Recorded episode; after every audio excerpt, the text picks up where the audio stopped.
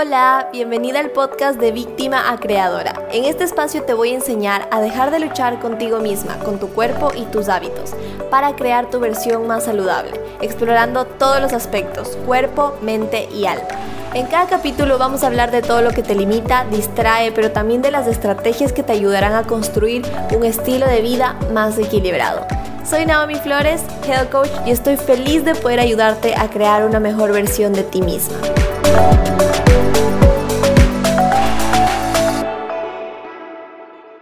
Hola, bienvenidos a otro capítulo del podcast. Hoy vamos a hablar de un tema súper interesante y tengo una invitada especial para este tema. Siento que es algo que o es un, es un tema que es bastante común o que se ha puesto de cierta manera de moda hoy en día, pero es un tema que también es bastante profundo y tiene mucho trasfondo del cual hay, hay que hablar, el cual es la ansiedad. Entonces, hoy tengo una invitada especial que sabe muchísimo del tema. Ella es psicóloga clínica, se llama Katy Torres y vamos a hablar un poquito de este tema y de todos los aspectos de la ansiedad para aprender a navegarla y conocer realmente qué es para poder manejarla de la mejor manera. Entonces, antes de iniciar, eh, voy a dejar que Katy se presente.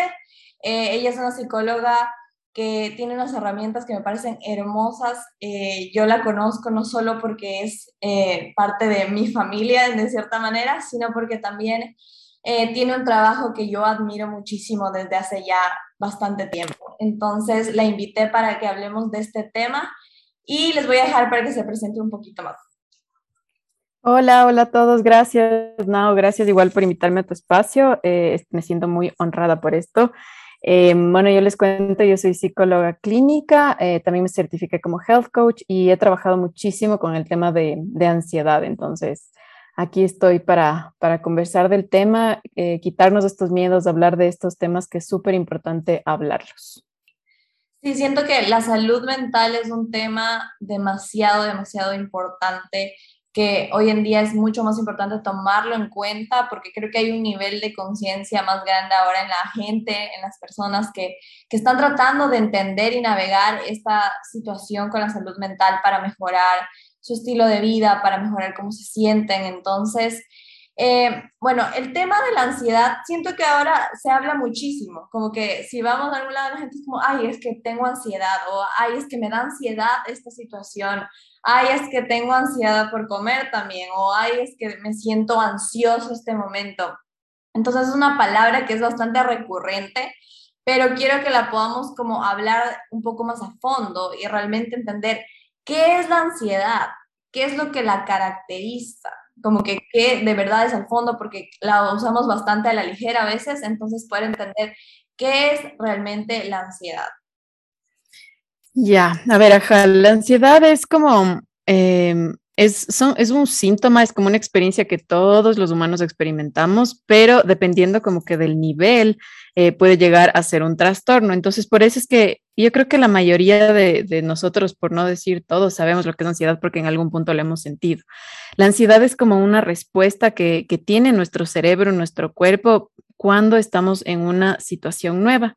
Entonces, por lo general es así. Tenemos la ansiedad, muchas veces es una ansiedad funcional. En teoría, si es que el nivel de la ansiedad es adecuado al momento, o sea, la experiencia que estamos viviendo, es funcional. Por ejemplo, digamos que estás empezando una nueva carrera en la universidad.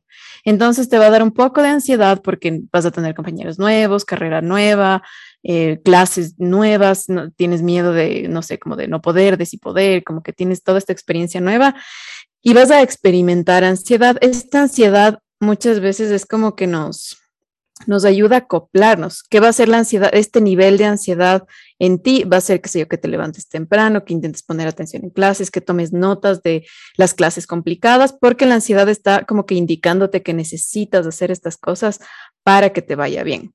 En cambio, digamos que en la misma situación, los niveles de ansiedad ya son más altos por algunos motivos. Eh, y empiezas a pensar, no voy a poder, eh, esto es demasiado para mí, y qué tal si es que el profesor me pregunta algo y todo me sale mal y, digo las cosas mal y todos me van a quedar viendo mal. Entonces, en ese momento la ansiedad ya no nos ayuda a funcionar, sino que nos empieza a paralizar.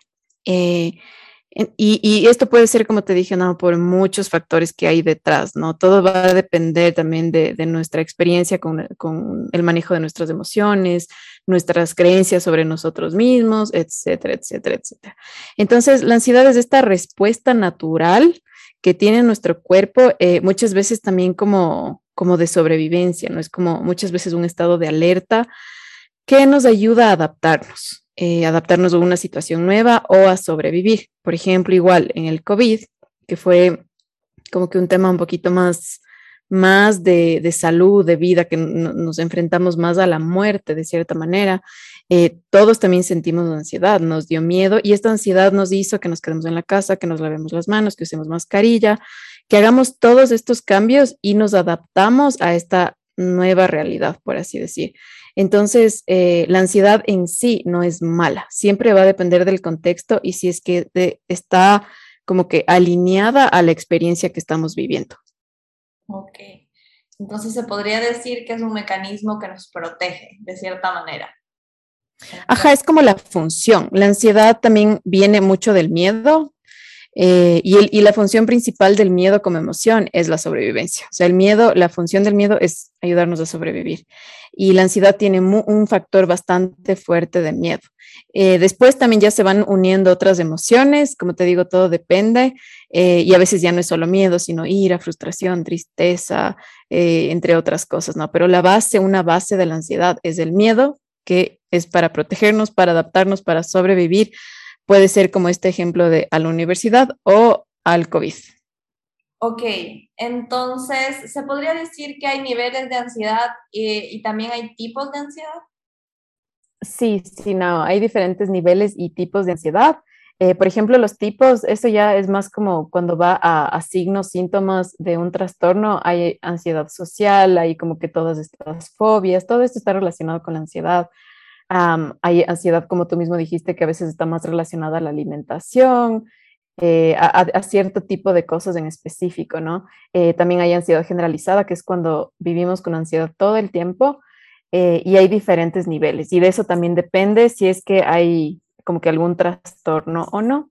Entonces puede ser un nivel como más bajito, que puede ser cuando tenemos una primera cita o cuando vamos el primer día de clase de la universidad o cuando no sé, como que sales en la noche y algo, sientes que algo peligroso va a pasar. Entonces ahí se nos van a activar todos estos, estas alertas, estos sistemas de alerta que tiene nuestro cerebro para sobrevivir. Y em, si es que es funcional o no, va a depender de si nos está ayudando, o sea, si es que este nivel de ansiedad es adecuado para la experiencia que estamos experimentando. Ok. Claro, entonces, por ejemplo, la ansiedad de una primera cita va a ser en teoría funcional porque, o sea, si no se va demasiado, o sea, si no me hace por poco y huir de la situación, sino que simplemente me alerta como para estar lista y preparada, pero deja de ser funcional cuando ya no me permite vivir en paz, ¿verdad?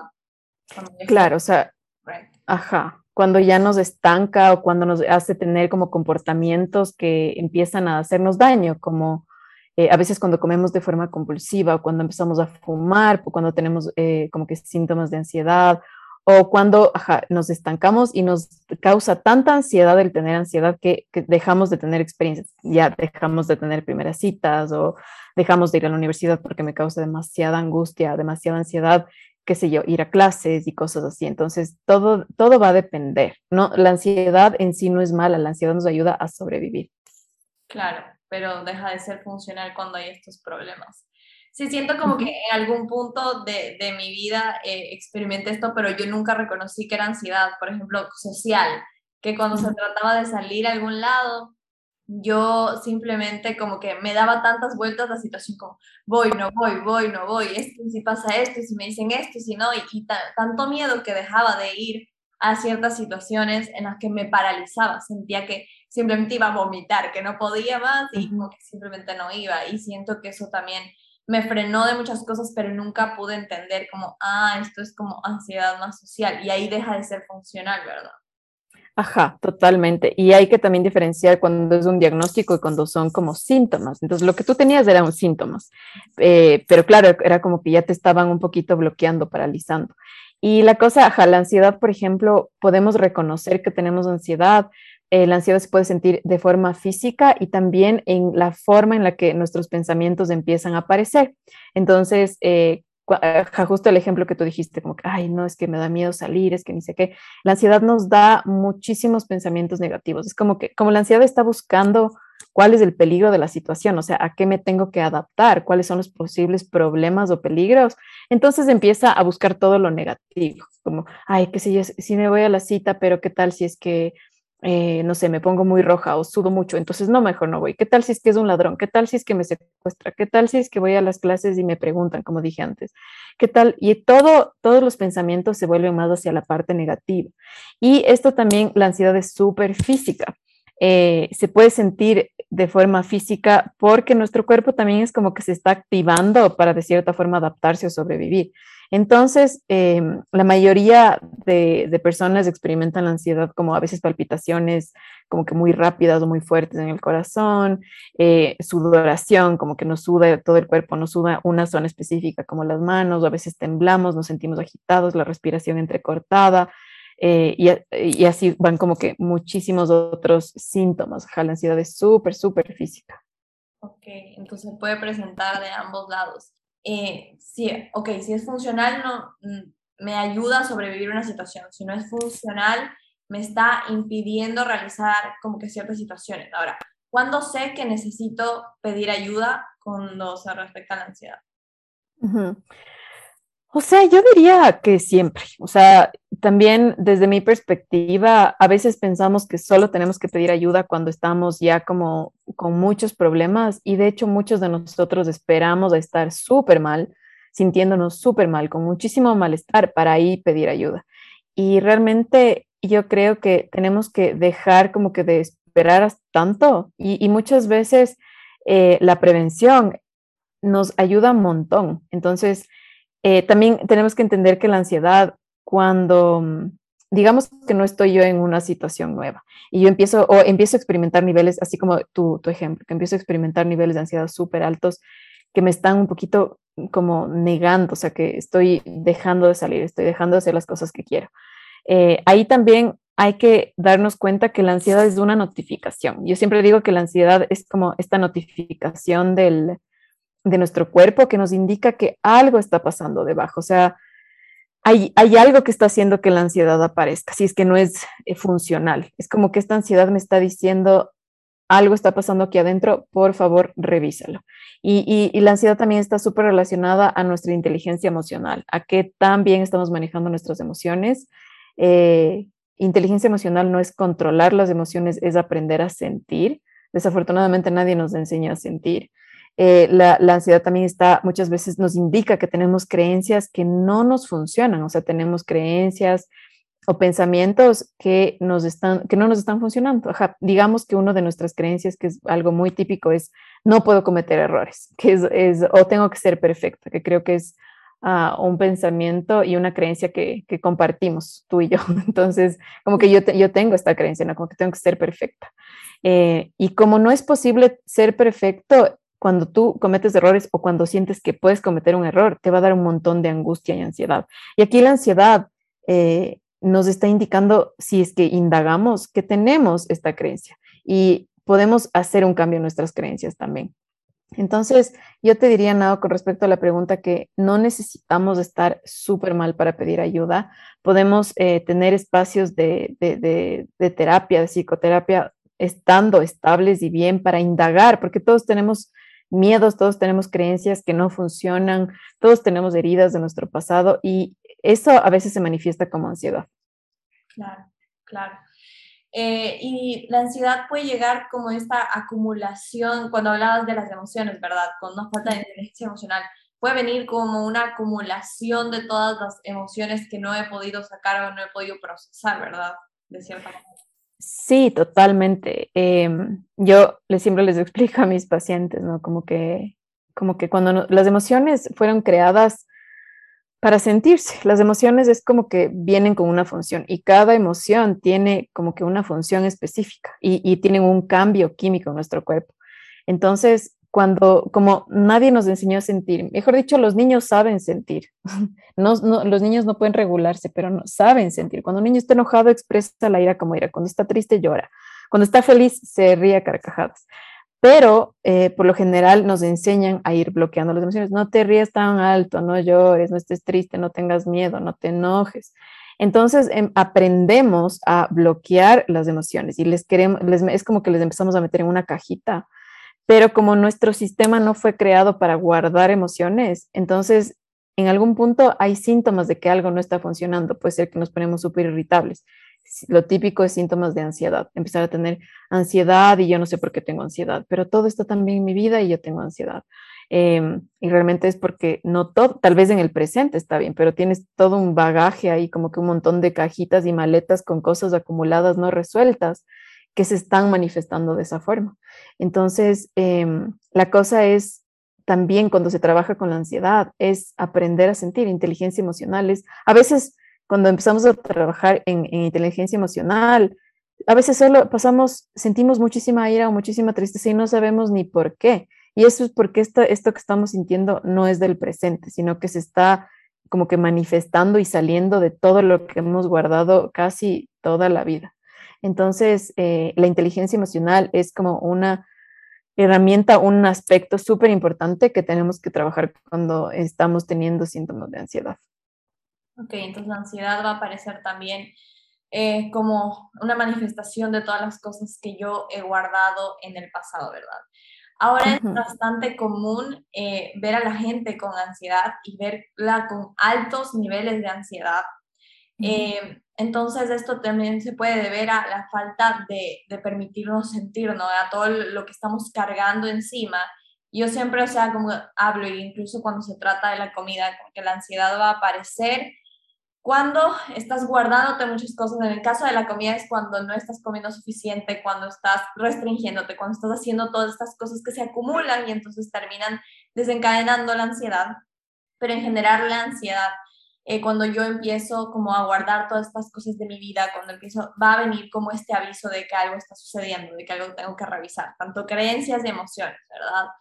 Entonces, ¿Qué es lo que sucede si yo trato de evadir la ansiedad de mi vida? Como que si es que la ansiedad llega, pero trato de evadirla, por ejemplo, es bastante común eh, saliendo todos los fines de semana o eh, como que haciendo cosas o en el gimnasio, mucha gente ha visto que se esconde en el gimnasio como que para no sentir, em, o en distintas maneras como que en las que nos podemos llegar a esconder o me meto en muchas clases o estudio demasiado como que cosas para evitar sentir realmente la ansiedad y evitar sentir porque o oh, siento que es mucho o todo esto. ¿Qué pasa cuando yo la sigo reprimiendo y yo la sigo tapando? Ah, lo que pasa, no mentira. vamos a hablar de la, desde la parte profesional y personal.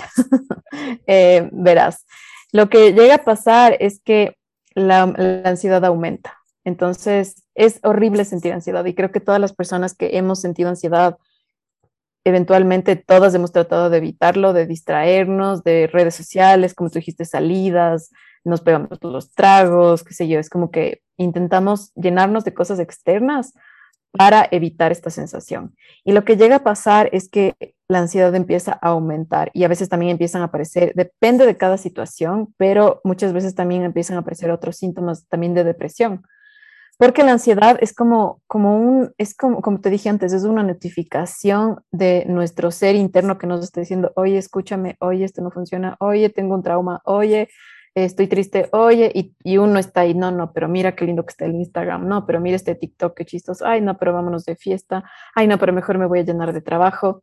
Entonces, es como que estamos ignorando una parte de nosotros, estamos ignorando esta parte que está pidiendo como ayuda, como, como un cambio. Entonces, si es que mm, eh, lo seguimos evitando, los síntomas de ansiedad van a aumentar, Pueden, podemos llegar a tener ataques de pánico, ataques de ansiedad, podemos llegar a, como que, como te dije antes, a tener también ya síntomas depresivos y de mucho cansancio, porque como nuestro cuerpo, como te dije, no está hecho para evitar y el estar en un estado de ansiedad altera nuestro sistema físico, o sea, nuestro cuerpo se altera porque el cuerpo dice, ok, algo está pasando y como te dije, se acelera el corazón, las respiraciones son más entrecortadas, se eleva el cortisol em, y hay muchos cambios químicos adentro. Entonces nuestro cuerpo empieza a estar como en alerta todo el tiempo, todo el tiempo, todo el tiempo. Y eso hace que yo empiece a estar cansado, cansado. A veces empiezan a aparecer síntomas de insomnio, no puedo dormir bien, o me aumenta o me baja el apetito, o sea, empiezan a, aparecer síntomas ya físicos. Y yo siempre digo que cuando nosotros no escuchamos lo que estamos sintiendo, el cuerpo se hace cargo. O sea, nuestro cuerpo es tan hermoso y es el, nuestro cuerpo nos contiene. Entonces es como que, ok, no te quieres hacer cargo de esto, ok, yo me hago cargo. Baja, un síntoma físico. Entonces, em, de que aparece de alguna forma, aparece. Y, y muchas veces igual seguimos sin tratar de escuchar y seguimos exigiendo al cuerpo. Y esto obviamente va a seguir empeorando. la, todo el mundo mental es como la parte física, solo que como no se ve, yo creo que por eso no le damos tanta importancia. E imagínate que tienes una herida, como que se te abre la mano, la palma de la mano. Tú dices, ah, bueno, no importa, no pasa nada. Y, cojo la cartera y sigo haciendo mi vida. O cierro la mano y digo, ok, voy a hacer como que no pasa nada. Y me voy a trabajar más y me voy a ir a una fiesta. Y estoy ahí con la mano abierta, sangrando, sangrando. Y yo sigo con mi vida y no me cuido. Entonces, ¿qué va a pasar? Que en un punto se, voy a abrir la mano, se me, me va a doler tanto, va a estar infectada. Eh, qué sé yo, o sea, es como que esto tal vez que era un corte pequeño se, se, se, se, se extendió hacia más partes de mí mismo y esto también es de nuestro mundo emocional, en nuestro mundo mental. Entonces, eso es exactamente lo que pasa. Y, y, yo lo he vivido, o sea, también he vivido como que esta parte física de, de que a veces no nos damos cuenta, o sea, a veces a pesar de querer, eh, viene muchísima información o experiencias súper duras y es como que de repente estás en un momento difícil y no te das cuenta, pero vas aprendiendo poco a poco. Entonces, lo que yo les puedo decir es que yo sé, o sea, que sentir ansiedad es horrible eh, y como es físico es horrible y lo único que quieres es que dejar de sentir la ansiedad, pero eh, gran parte de lo que de hecho ayuda a que la ansiedad se transforme. Acuérdense que las emociones, como, como es esta ley eh, que la energía no se, no se crea ni se, ni se destruye, sino que se transforma. Es igual con las emociones, es igual con la ansiedad. Entonces, si es que yo no le transformo, si es que yo no transito esta ansiedad, si es que yo no le acepto y digo, hijo de madre, estoy con ansiedad, eh, y, y, de dónde viene, y na, na, na, y na, na, na, entonces va a seguir ahí, esta energía contenida desde este lugar como que oscuro, porque no, no estoy trabajando en mí, hasta que finalmente algo pase. Si no, el cuerpo lo manifiesta de alguna forma, en alguna enfermedad o, o, con algo. Claro, creo que de eso somos testigas, ¿no? sí. Eh, el año pasado, el año pasado como que tuvimos en teoría las dos como que una experiencia eh, juntas viviendo, transitando esto y personalmente como que yo nunca me había metido en los temas de salud mental, o sea, como que jamás había indagado qué es la ansiedad, o sea, gente a mi alrededor la tenía y lo veía tan lejano a mí misma, lo veía tan como, como que a mí nunca me va a suceder eso de ahí, como que yo estoy bien.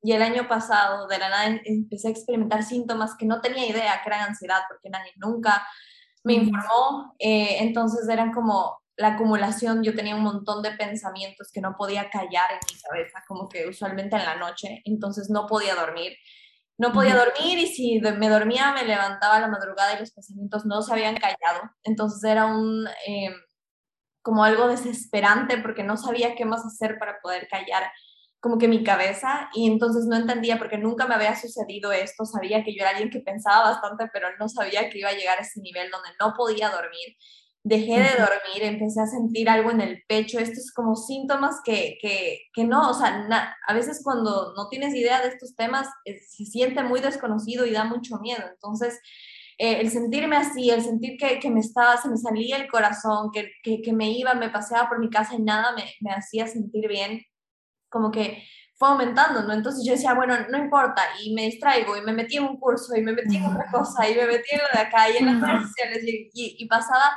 haciendo tantas cosas en el día. Me acuerdo que fue esta temporada donde yo entrenaba dos veces al día porque me la pasaba en ese sentido de como, no sé qué me está pasando, estoy tratando, estoy tratando, estoy tratando, pero eso explotó de maneras impresionantes como el callarlo o el intentar, como tú decías, de alguna manera termina saliendo, terminó saliendo en mi cuerpo a través de una enfermedad prácticamente y terminó saliendo a través de un ataque de ansiedad. El primero que tuve eh, en mi vida, como que nunca supe qué era hasta que empecé a ir a terapia y me dijeron, eso era un ataque de ansiedad, porque fue, fueron cosas como que súper feas, entonces sí, es algo que uno no quiere sentir, pero definitivamente si uno no se hace cargo, como que se hace, se hace peor, es como que grita esta situación más. Y de hecho como que fue en ese tiempo que leí un post tuyo o era algo que tú sacaste de, de compartiste una frase o algo que decía que la ansiedad era como el grito de nuestra alma. Eso se me quedó como que tan claro, como que tu alma va a gritar y si no escuchas va a gritar más fuerte y si no escuchas va a gritar aún más fuerte, porque está ahí como para eso, como que para avisarte, darte este aviso de algo. Em, y dentro de todo esto, como que algo que siempre, eh, como que tengo la duda, porque he escuchado a mi alrededor y todo esto, es como, en algún punto, si yo escucho esta voz de la ansiedad y todo lo que me está queriendo decir, la ansiedad va a irse, porque he escuchado de distintas personas que les han dicho que la ansiedad nunca se va, que la ansiedad como que si es que tú ya la manejaste por un lado, va a salir por el otro, y si no es por este, y, y siempre va a estar ahí saliéndote por todos lados. Entonces, ¿es cierto? ¿No es cierto? ¿Se la puede controlar, manejarse? O si ya escucho como que lo que está sucediendo va a cumplir su función y se va a ir, ¿cómo funciona más o menos? Mira, siempre va a depender de la situación y de la persona. Entonces, los síntomas de ansiedad, o sea, el experimentar la ansiedad, nunca se va a ir porque siempre vamos a experimentar cosas nuevas. Entonces, siempre vamos a, tener esta ansiedad que nos puede ayudar o este miedo que muchas veces nos ayuda a adaptarnos, o sea, siempre va a estar ahí. Eh, de ahí que aparezca de forma como ya más patológica o de forma que ya sea como que no tan funcional. Em, probablemente, verás, si es que nosotros empezamos a escuchar la ansiedad y hacemos un proceso para entender qué es lo que la ansiedad me está queriendo decir, o sea, de dónde viene la ansiedad, qué me está queriendo enseñar, em, qué parte de mi vida, de mi corazón está diciendo, está pidiéndome ayuda, qué parte de mi historia tengo que revisar. Entonces, al, ir trabajando en esto y como te dije, empiezas a trabajar en tus pensamientos, en la conexión con tu cuerpo, en inteligencia emocional, también yo creo que la parte espiritual, en el, en el hecho de soltar las cosas que no están en nuestras manos y confiar, o sea, es como, porque eso también la ansiedad quiere controlarlo todo, quiere hacerse cargo de todo y quiere saber, quiere estar como, eh, como ahead, o sea, como, ¿cómo se dice? Como antes, como, ajá, como que, ajá, como que quiere estar siempre como que por encima de todo y, y entonces, es como que ir manejando estos cuatro factores. Vamos a desarrollar herramientas de autoconocimiento, pero también creo que es importante el entender que somos humanos, entonces que la ansiedad va a venir eh, eventualmente, sí. Entonces, yo, por ejemplo, trabajé muchísimo en la ansiedad. Eh, a mí igual, como que yo estaba con niveles de ansiedad súper altos cuando yo estaba estudiando en la universidad por unos eventos que, que tuve en mi vida personal y era como, hijo de madre, qué difícil que era como que hacer todo, era súper duro. Eh, y también estaba en un proceso como con depresión, entonces era súper, súper difícil y aprendí en ese momento, fui con mis profesores, empecé a hacer terapia, empecé a hacer como que un montón de cosas y ahí fue cuando más aprendí sobre la ansiedad y dije, wow, o sea, como que qué interesante, eh, pero el hecho de que yo lo haya manejado en esa época que fue, chuta, hace, no sé, hace ocho años creo, no significa que no he vuelto a sentir ansiedad. Claro que la he vuelto a sentir. Entonces, muchas veces en niveles pequeños, pero igual que se sienten incómodos. Y eh, a mí esto me sirve, es como literal como la notificación. Suena mi teléfono, para mí sonó la ansiedad, ok, ¿qué está pasando? Eh, y empiezo a revisar. Entonces muchas veces me ha servido para, hace un par de años antes del COVID, cuando yo empezaba a sentir ansiedad, no me daba cuenta porque sentía ansiedad en sí, sino porque empezaba a tomar más café, empezaba a comer más dulces, em, empezaba a dormir menos y de repente me sentía todo el tiempo como, como que estuviera acelerada y decía, a ver, ¿qué está pasando? Y ahí decía, ah, ok, estoy trabajando demasiado, no me he dado tiempo para mí misma esta semana, eh, me he puesto demasiados pacientes, como que no he comido bien. Entonces para mí era un, ah, claro, esto está pasando. Entonces lo resolvía y inmediatamente la ansiedad se transformaba, porque yo estaba transformándolo en actos. Pero también ah, después, en esto, en esto, después del COVID, que me llené más de pacientes y tuve como que igual muchas experiencias personales, la ansiedad sigue apareciendo. Pero Mm, yo creo que siempre va a depender de la situación. Hay personas que ya tienen diagnósticos, eh, o sea, como que un diagnóstico de, salud mental, de personalidad, de, eh, bipolaridad y cosas así, en los cuales ellos tienen desbalances químicos en donde sí, eventualmente puede ser que aunque no pase algo en específico, tengan un desbalance y empiecen a sentir ansiedad o depresión. La cosa es igual a lo que te dije antes, es como aprender a, manejar, o sea, desarrollar herramientas, autoconocimiento para saber qué hacer en estas situaciones, porque todos tenemos igual días malos, hay días en los que nos despertamos y es como, wow, hoy me apesta la vida y no sé ni por qué. Y es como, ajá, ¿y, qué vamos a hacer con esto? Podemos sacar toda nuestra maleta de herramientas que em, estamos creando en nuestro proceso de sanación o de autoconocimiento y las usamos. Puede ser que hagamos algo y ¡pah! Nuestro, nuestro ánimo se ponga, nos pongamos felices, nos pongamos ya tranquilos, o puede ser que simplemente el día siga siendo un día malo y ahí, qué sé yo, usamos la compasión y nos acompañamos en ese día malo, en lugar de solo estar como que presionándonos a sentirnos mejor. Entonces, la ansiedad, como te digo, no creo que alguien termine de sentir ansiedad en su vida porque siempre vamos a estar experimentando cosas nuevas, siempre hasta el día que nos vayamos a morir va a ser una experiencia nueva. Es como que, hijo de madre, me estoy muriendo. Y claro que nos va a causar ansiedad y angustia y el hijo de madre, ¿qué va a pasar? Y la incertidumbre. Entonces, para, para que la ansiedad sea más llevadera, tenemos que aprender a soltar lo que no está en nuestras manos, eh, hacernos cargo de lo que sí está en nuestras manos, eh, aprender a aceptar que en la vida hay incertidumbre y hacernos amigos de la incertidumbre, porque eso también es lo enemigo de la ansiedad, es la incertidumbre, no es como que quiero saberlo todo. Y también soltar el control, confiar en, en lo que estoy haciendo y aprender como que, que, lo que estoy haciendo ya es suficiente, así sea nada. Hay días, sobre todo personas que tienen niveles de ansiedad altos, cuando estás con ansiedad o con depresión, se te hace difícil a veces levantarte y bañarte. Y a veces ese es un logro, o a veces es el ser compasivo y el quedarte en tu cama y, tratar de no juzgarte tanto, y eso ya es bastante. Entonces, la cosa es como saber que tenemos herramientas, aceptar que somos humanos, que tenemos emociones, que en la vida siempre van a haber experiencias nuevas, confrontadoras, eh, que siempre estamos en constante cambio, y, y soltar como que el apego a querer estar bien todo el tiempo querer que todo sea como, como lineal, ¿no? Porque estamos vivos, entonces la vida no es lineal, la vida se mueve. Entonces, el ir aceptando esto y el confiar en que tenemos herramientas y que si no las tenemos, las tenemos la capacidad de irlas desarrollando y que no tenemos que hacerlo solos, que tenemos personas a nuestro alrededor, familia, amigos y obviamente personas profesionales que nos pueden acompañar en el proceso, pedir, o sea, perder el miedo a pedir perdón, a pedir perdón, a pedir ayuda y a pedir perdón también. Pero como que perder este miedo a pedir ayuda. Entonces eso es algo que nos va a liberar muchísimo de la carga y del miedo a, sentir ansiedad en el, en el futuro o, lo que sea, a, sentir en general. Yo creo que en realidad tenemos mucho miedo a sentir, a, como que, a que las emociones sean demasiado fuertes, a que las cosas no estén en nuestras manos. Entonces, poquito de este trabajo, yo sé que no es fácil y de hecho mientras lo digo empiezo a sentir como que poquito de ansiedad en mi panza, que es como hijo de madre, cierto, ¿no? Que así es la vida, pero es parte de, y, creo que a veces esta idea errónea que tenemos de que la vida tiene que todo el tiempo estar bien y que siempre tenemos que estar bien nosotros y que todo tiene que estar perfecto y que solo tenemos que ser exitosos y cero fracaso y cero errores, eso es lo que hace que nos dé miedo estar vivos y sentir. Entonces, Ajá, eso.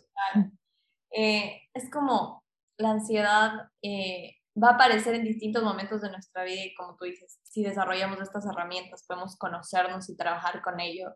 Eh, hay veces donde he visto que la ansiedad se vuelve demasiado difícil para sobrellevar, pero ahí es donde como que, claro, tiene que ser el proceso de ir sanando esas cosas hasta que puedan, como que la, ansiedad se va a aparecer como si, yo qué sé, se aparece la tristeza en algún momento y si la sabemos sentir, manejar y todo, creo que es, un proceso de también autoconocimiento, con que yo he aprendido eh, y también lo he manejado en terapia, de qué es lo que me va subiendo a la ansiedad, o sea, como que cuando me voy dando cuenta qué señales mías de mi cuerpo, de mí, me dicen que estoy subiendo en mis niveles de ansiedad. Y incluso yo lo tuve que dibujar, o sea, como que hice una tabla así y escribí los distintos niveles en los que yo siento que estoy subiendo, si ya no estoy durmiendo, si acá me está pasando esto, si está, pasando el otro, hasta el tope, donde para mí el tope ha sido el ataque de ansiedad. Entonces, aprender en qué nivel estoy y siempre detrás del nivel pongo qué puedo hacer para poder sobrellevar ese nivel de ansiedad que estoy teniendo. Entonces, por ejemplo, a veces es escribir, a veces es solo sentarme y llorar y, y como que vivirlo.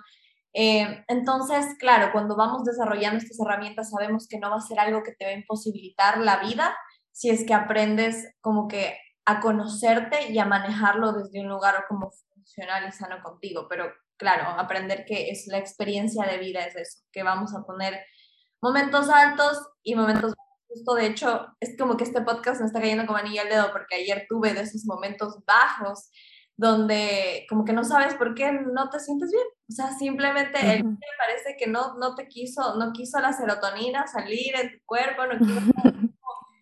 pero también entender que es parte de la vida, como que, y, la, y estos episodios que tenemos, estas situaciones que tenemos, son parte de y tenemos que aprender como a navegarlos. Ahora, una pregunta. ¿Hay personas que tienden más a la ansiedad?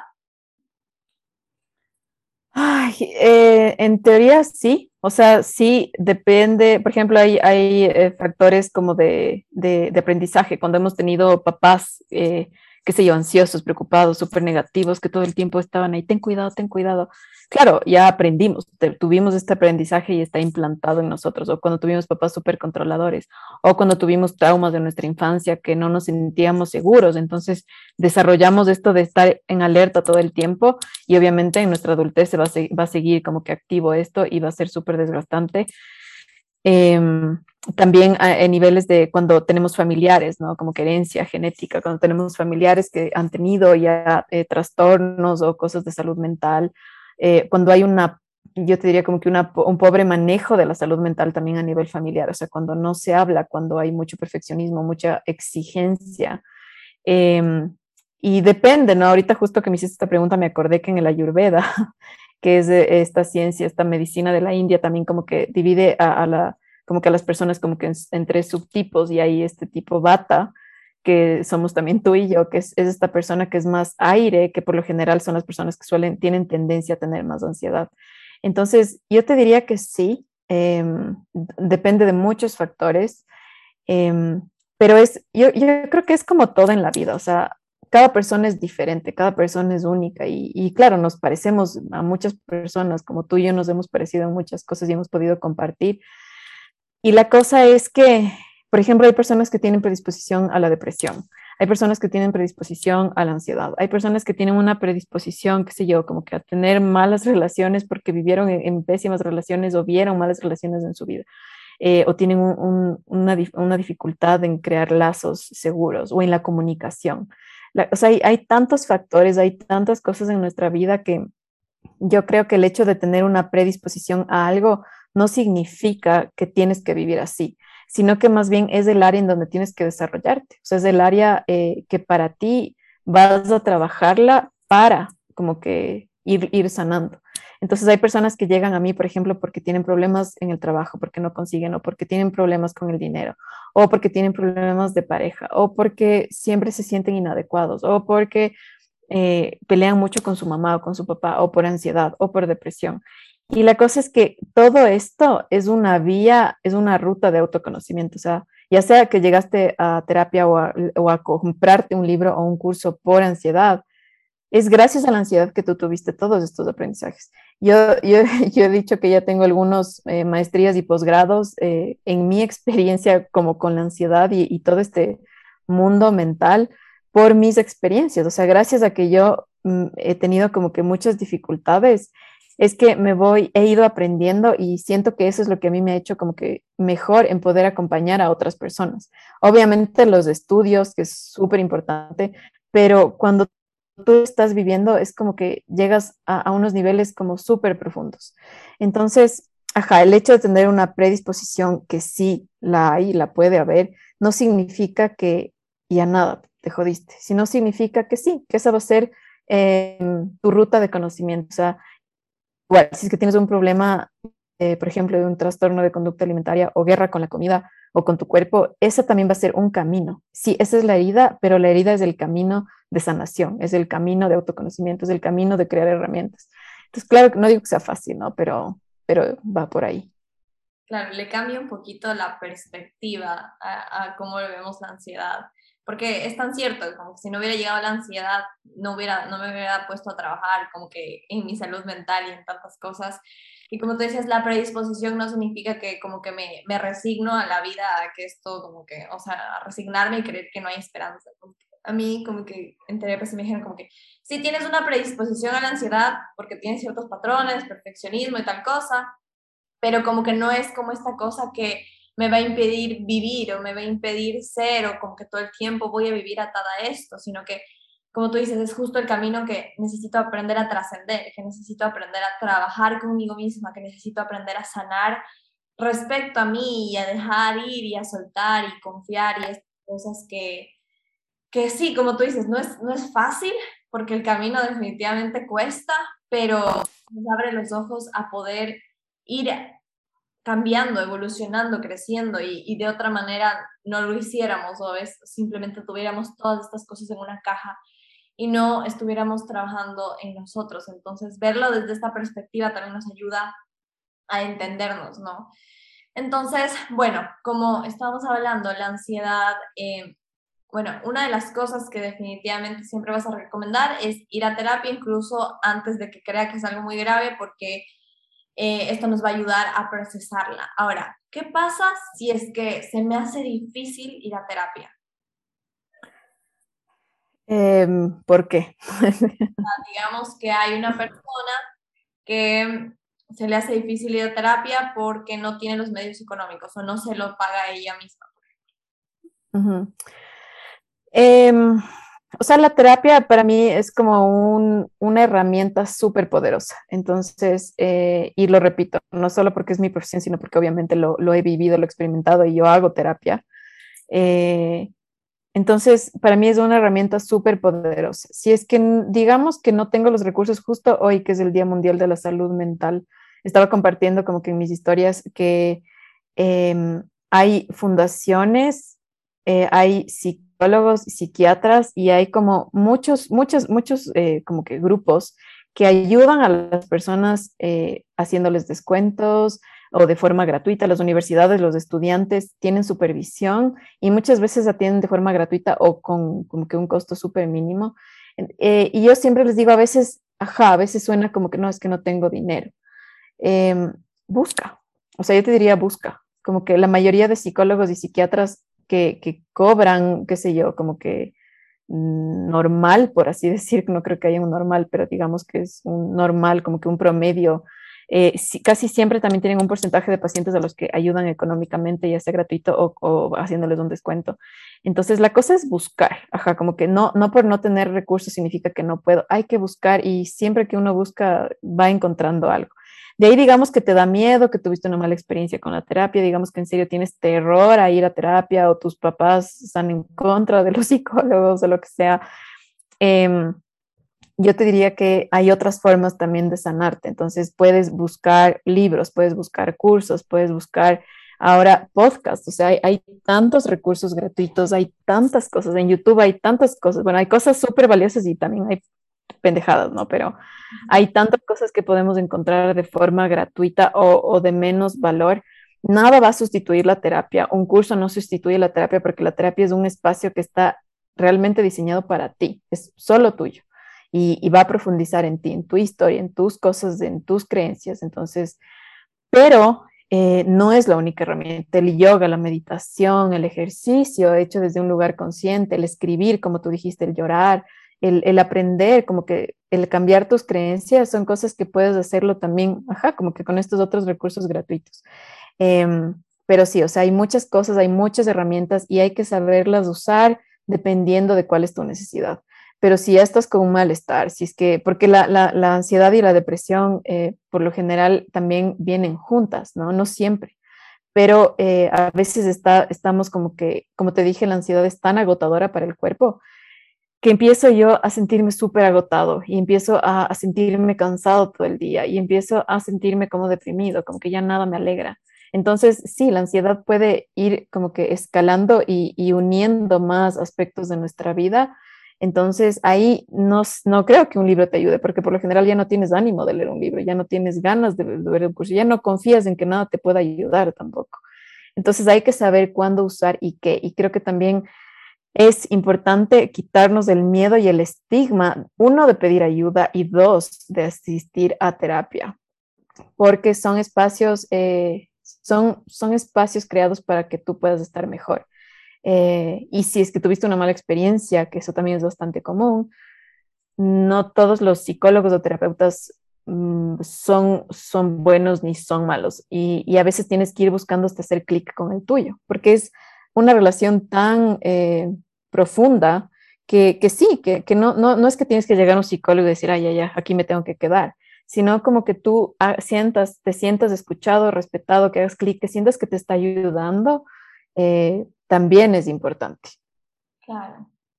Y también creo que va mucho el, el, o sea, cuando estás en la disposición, porque claro, cuando tú dices que estás en esta etapa donde ya no quieres nada, es como más difícil, pero cuando estás como en una etapa un poco más atrás, eh, el tener la disposición de hacerlo, porque a veces sabes que tienes ansiedad, sabes que estás mal, sabes que podrías hacer algo más y sabes que podrías buscar más opciones, pero decides estar dándote vueltas en el mismo lugar de dolor y decides como estar escarbando tú ahí mismo en el mismo lugar y no hacer nada al respecto, como que y, creo que eso es lo más difícil, ¿verdad? Porque muchas veces incluso cuando nosotros estamos con ansiedad y todo, como que de alguna manera también afectamos a todas las personas a nuestro alrededor y, y a las personas que se preocupan por nosotros. Entonces, eh, también tiene que haber este de quiero buscar, porque como tú dices, hay todos estos recursos gratis, hay todas estas cosas, pero si yo no lo busco y si yo no decido hacerlo, tampoco voy a ver una mejora quitarnos este estigma de lo que es la salud mental o de lo que es em, trabajar con psicólogos, que yo también tenía este estigma, como que hasta que tú no fuiste psicóloga y hablaste de los temas como que en la familia, creo que yo, mm. Yo nunca estuve abierta a la idea de psicólogos porque también tuve una experiencia no tan, no tan buena y nunca como que dije, en mi cabeza era como, no, no necesito ir a un psicólogo o eso es solo para la gente que está muy mal y hoy entiendo que es como definitivamente algo que se necesita, así como hay un TikTok que siempre escucho, que es como que terapia debería ser canasta básica, huevos, leche y terapia, porque es esto que nos ayuda a manejar muchas situaciones en la vida y eso también es como estar pendientes de si el psicólogo como que a veces no nos está ayudando a avanzar también, porque hay, hay veces que, que, puede que, no digo que el psicólogo sea malo, pero quizá no te está ayudando a ti. Entonces, discernir cuando estamos avanzando, no es... ¿no? ¿verdad? Ajá, cuando no es el psicólogo para ti. Sí, o sea, hay psicólogos que no, ajá, que no, no hacen bien su trabajo, o simplemente no son para ti. Entonces, la cosa es ir buscando, ajá, y, y, y, y también yo creo que va mucho nuestra idea de cómo aguantarnos del dolor, que es como, como que, ay, sí estoy mal, pero no tan mal, y te digo porque me han llegado muchos pacientes, sino como que es que yo no debería estar mal porque, porque mi vida está bien. Y es como, sí, pero no estás sintiendo esto por ahora, sino por todo lo que viviste antes. Y, nos cuesta a veces aceptarlo, ¿no? Entonces no tenemos que en serio aguantarnos hasta que ya no podamos más. A veces yo creo que es como, hasta a veces uno dice con orgullo, ¿no? Así como que, como que, ajá, como que es que sí, sí me puedo aguantar más, como que no pasa nada. Y sí pasa, entonces es quitarnos también esta idea de que tenemos que en serio estar mal para, para pedir ayuda. Y, yo dije hoy, justo igual como que, estaba compartiendo un poquito este tema del Día Mundial de la Salud Mental. Em, es como decir que solo sería bueno que hagas ejercicio, tomes agua, duermas bien y comas muchas frutas y vegetales cuando estás enfermo. Y es como que no, ¿por qué? O sea, ¿por qué no vamos a cuidar de nuestra salud mental, de, nuestra, de nosotros? O sea, la salud mental eres tú. O sea, es como tú, e, es tú como que tu ser interno en el que estás trabajando. Entonces, claro que es tan importante porque esto va a afectar todas las áreas de tu vida. Como tú estés, va a afectar todas las áreas de tu vida. Nuestro mundo interno tiene efectos en nuestro mundo externo. Entonces, es también como que, ajá, irle dando importancia, ir visualizando esto, dejar de pensar que somos exagerados o, muy sensibles, ¿no? Que se, muchas veces se, insulta como que, ay, es que eres muy sensible, ay, es que qué exagerada, ay, es que ni sé qué. Y la verdad es que no, sino que simplemente no hemos aprendido sobre esta, esta parte emocional, sobre la ansiedad, sobre todo nuestro mundo interno y por eso a veces no sabemos cómo manejarlo. Entonces, eh, es, irnos dando cuenta y muchas veces hasta normalizamos. A mí me han llegado pacientes que me dicen, ah, mi hija no come, come una vez al día, vomita o, se o está como que autolesionándose, se está cortando, pero es parte de la adolescencia. Es como que no, no es parte de la adolescencia, como que no es normal, como que no, no. esto, esto es ah, dolor, como que su, su hijo o su hija está manifestando dolor. Y, ajá, es como que hemos a veces hasta normalizado, ¿no? Como que el vivir en dolor. Y el dolor es parte de nuestra vida, obviamente, pero pero es, nos está indicando que tenemos una herida. O sea, para eso está el dolor. Entonces, de eso se trata. Incluso porque cosas sean comunes o porque las veamos a nuestro alrededor no significa que, que sean la normalidad para nosotros. Ajá. Y este aspecto de salud mental definitivamente es algo que hay que concientizar porque la gente aún lo sigue viendo como tan distante o en los hogares se sigue viendo como que, como tú decías, alguien muy sensible o que es la generación de cristal o que la gente se está porque sí. Y siento que estamos viviendo una era o una generación que está pidiendo ayuda a más gritos que antes, como de todo lo que nos hemos guardado por tanto tiempo, que se manifiesta a través de estas situaciones y que no está mal, como que si estás atravesando por alguna situación de, de salud mental difícil, como que no, no eres este ser raro, distinto o extraño, que incomprendido, sino que es algo que podemos vivir todos en algún punto de nuestra vida y que es un punto nada más de inflexión para empezar a sanar y hacer como cambios en nuestra vida, ¿verdad? Totalmente, ajá. Sí, sí es que ahora, ajá, como dices justo de la generación de cristales, como que ahora nos quejamos tanto o vemos tantas cosas que, que no están bien, es porque ya estamos tal vez como que en una época, como tú dijiste, de mayor conciencia o como más estable, por así decir, en la que ya podemos hablar de esto. Nuestros papás no podían ir y decir, Olga, estoy con ansiedad, llévame al psicólogo eh, porque simplemente no, no existía la opción, o sea, no era una opción en, en, en, la época de nuestros papás, de nuestros abuelos, mucho menos, por lo menos hablando de como que de nuestra familia, ¿no? Entonces, eh, como que tenemos que, que empezar a, a, darnos cuenta de estas cosas y, y, empezar a hablarlo, o sea, es, es, tan importante y es tan a veces incómodo hablarlo, eh, pero es tan necesario, es tan necesario que empecemos a hablar del dolor, de la ansiedad, de las emociones, de los miedos, y no solo como que poner una sonrisa y, decir así todo está bien y, por dentro con un ataque de ansiedad o por dentro intentando ajá, como controlar tu ansiedad eh, cuando podrías decir a la persona al lado tuyo oye estoy con ansiedad qué sé yo dame agua eh, acompáñame salgamos a caminar y muchas veces no hacemos esto hasta que ya eh, se vuelve algo tan insoportable o tan doloroso que ahí sí vas a terapia y ahí empiezas a hacer estos cambios, ¿no? Pero sí. Ok dos cositas como que ya para terminar. Cuando estoy con todas estas situaciones de salud mental, ¿verdad? Y voy al psicólogo, también requiere de mí, ¿verdad? Porque el psicólogo no va a hacer el trabajo por mí, el psicólogo puede que me dé las herramientas, pero si yo no estoy dispuesta realmente a hacer un cambio en mi vida, no va a suceder. Totalmente, o sea, eh, muchas veces yo también les digo a mis pacientes, yo soy el 10%, tú eres el 90% yo voy a estar aquí, yo me comprometo con tu proceso, o sea, yo voy a estar aquí como viendo qué es lo mejor para ti en tu caso, buscando las mejores herramientas. Y ese es, es mi lado, ¿no? Como que el, el estar el 100% para ti en, en tus espacios. Eh, pero el psicólogo es, un, un, es una guía, es, es, alguien que tal vez te da la mano, pero el que tiene que caminar eres tú. El que tiene que ir a poner límites en tu casa eres tú. El que tiene que sentir la tristeza, la ansiedad, la ira, e, eres tú. El que, y, y sí vas a estar acompañado, claro, ya no vas a estar solo y vas a estar con alguien que te va a ver con mucho respeto, con mucha compasión, con empatía. Pero el que va a estar haciendo este proceso eres tú. Entonces, eh, ajá, porque muchas personas van al psicólogo y es como que ya, ok, ya fui una vez y sigo mal. Y es, ajá, porque primero la, la terapia psicológica es un proceso de sanación, es como un tratamiento. Tú no vas, no te tomas un antibiótico y ya estás bien. O sea, es, tienes que hacer, digamos que estás con gastritis, te manda un cambio en la alimentación, que mejores tus niveles de estrés, que hagas tales cambios, que dejes tales cosas, que aumentes tales cosas. Y poco a poco hasta que vas mejorando. Es igual en, en nuestro mundo emocional. Entonces, tú empiezas a ir a terapia, empiezas a escuchar, empiezas a cambiar tus creencias, empiezas a sentir tus emociones, y poco a poco, esto es algo que, que, lo vas haciendo, ¿no? Entonces, esto no significa que tengamos que siempre estar en terapia, ¿no? Nada que ver, Em, pero es una herramienta súper poderosa. Entonces, eh, pero sí, obviamente requiere muchísimo de tu compromiso, de, de, lo que, de que tú vayas a estar conectado contigo. Entonces, si es que no, no, te, no estás listo para hacer cambios o para, para incomodarte, porque la terapia tampoco es como irte a un spa, ¿no?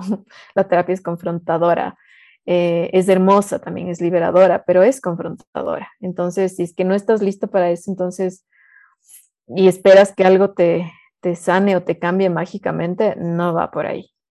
Claro. Y darle la suficiente importancia, ¿no? Así como damos la importancia a todas las situaciones de nuestra vida, le damos la importancia a nuestros amigos, a, la gente a nuestro alrededor, darle la importancia suficiente a la salud mental. Creo que por eso es el día, también se conmemora el día hoy, porque hay muchas luchas que se pierden por no tomarle atención a la salud mental. Finalmente, ¿cómo podemos apoyar a alguien con ansiedad? Ah, qué bonita pregunta. Em, yo creo que dejando de, decir todo lo que estamos acostumbrados a decir, ¿no? Con qué exagerado, es que no le pones ganas, pero ya respira, pero el dejar de minimizar la experiencia del otro, el eh, dejar como que de, de, a veces motivar, ¿no? Muchas veces yo veo que, que tenemos amigos o familiares que tratando de ayudar, como que te motivan, entre comillas, ¿no? Y aquí viene el positivismo tóxico, que es como que, ay, pero solo, qué sé yo, cambia, eh, di solo afirmaciones positivas y mira qué bonita que es tu vida, tienes todo. Y a veces eso es minimizar o desvalidar, o sea, es como no, no ver lo que la persona, el dolor de la persona. Y puede ser que en serio su vida por fuera se vea perfecta, pero no sabes lo que está pasando dentro de la persona. Entonces, eh, sería el respetar, el ser compasivo, el ser empático, el que aunque tú no entiendas, porque cuando alguien no ha tenido una experiencia de salud mental, no lo entiende, yo no lo entendía en realidad hasta que yo lo viví. Eh, como que uno piensa que no es nada grave, ¿no? Y, hay hasta memes que yo he visto que, ajá, como que cuando, le está, cuando está una persona con depresión le dices, pero ya no a trabajar, o sea, como que qué vago. Pero si fuera una persona que está con cáncer, no le dices eso. Entonces, ajá, es como que no le damos importancia, no lo visualizamos, no vemos, porque como el dolor no, o sea, la herida no es visible, eh, la minimizamos, pero el dolor es real. Entonces, la ansiedad es real, la angustia que te causa la ansiedad, el cambio químico que te causan las emociones físicamente es real, no es algo solo imaginario que está ahí como que no se ve, es real, es físico, es toda una conexión de tu cuerpo y tú. Y obviamente tus comportamientos. Entonces es respetar, escuchar y preguntarle a la persona cómo te puedo acompañar.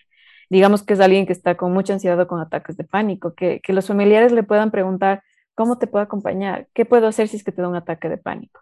Eh, ¿Quieres que te pase agua? Y si es que la persona está con un ataque de pánico o con mucha ansiedad en ese momento, que le puedes preguntar, ¿quieres que me aleje? ¿Quieres un abrazo? ¿Quieres agua? Y si es que la persona solo te hace así como que no hables, como que espérate un rato, solo siéntate al lado y respira profundamente. O sea, eh, el hecho de, de, respirar tú profundamente y estar al lado y que la persona sepa que tú estás ahí y no le estás presionando por pero ya ponte bien, pero ¿qué te pasa? Pero no, no, no. Es como estar ahí para la persona, visualizar, aceptar, respetar y, y, poder conversarlo sin juzgar. Creo que eso, eh, en una época reciente que también tuve un nivel de ansiedad súper, pero súper alto, un nivel de estrés y ansiedad súper altos, en los que ya se comprometió también mi salud física, eh, yo sabía que nadie me iba a poder ayudar. O sea, no era que alguien iba a venir y me iba a quitar mi, malestar y, y ay, gracias. Eh, pero al saber que yo tenía personas alrededor mío, fue algo que me, para mí fue súper eh, llevadero. O sea, que, ajá, como mi psicóloga en esa época también como que una vez solo como que me, me, me, me cogió como que el brazo y me dijo, yo, yo también estoy aquí para ti. Y para mí fue como, como un aire, es como, como sentir aire cuando sientes que no estás respirando. Él sabe, yo sabía que mi familia estaba ahí, sabía que no me entendían, porque no me entendían, eh, pero sabía que estaban ahí. Entonces, para mí eso fue como, ajá, como este aire que me estaba faltando, que por ratitos me daba, me daba otra vez de, para, me ayudaba a sobrevivir. Y, el, y, el, poderlo compartir en serio que es súper poderoso, el saber que tienes una tribu ahí para ti, que aunque no te entiendan, no te van a quitar el malestar, pero no estás solo. Entonces es súper, súper poderoso, es tener esta herramienta de tener una comunidad, es algo básico para que cualquier cosa que tú estés viviendo eh, se haga más fácil. Qué lindo.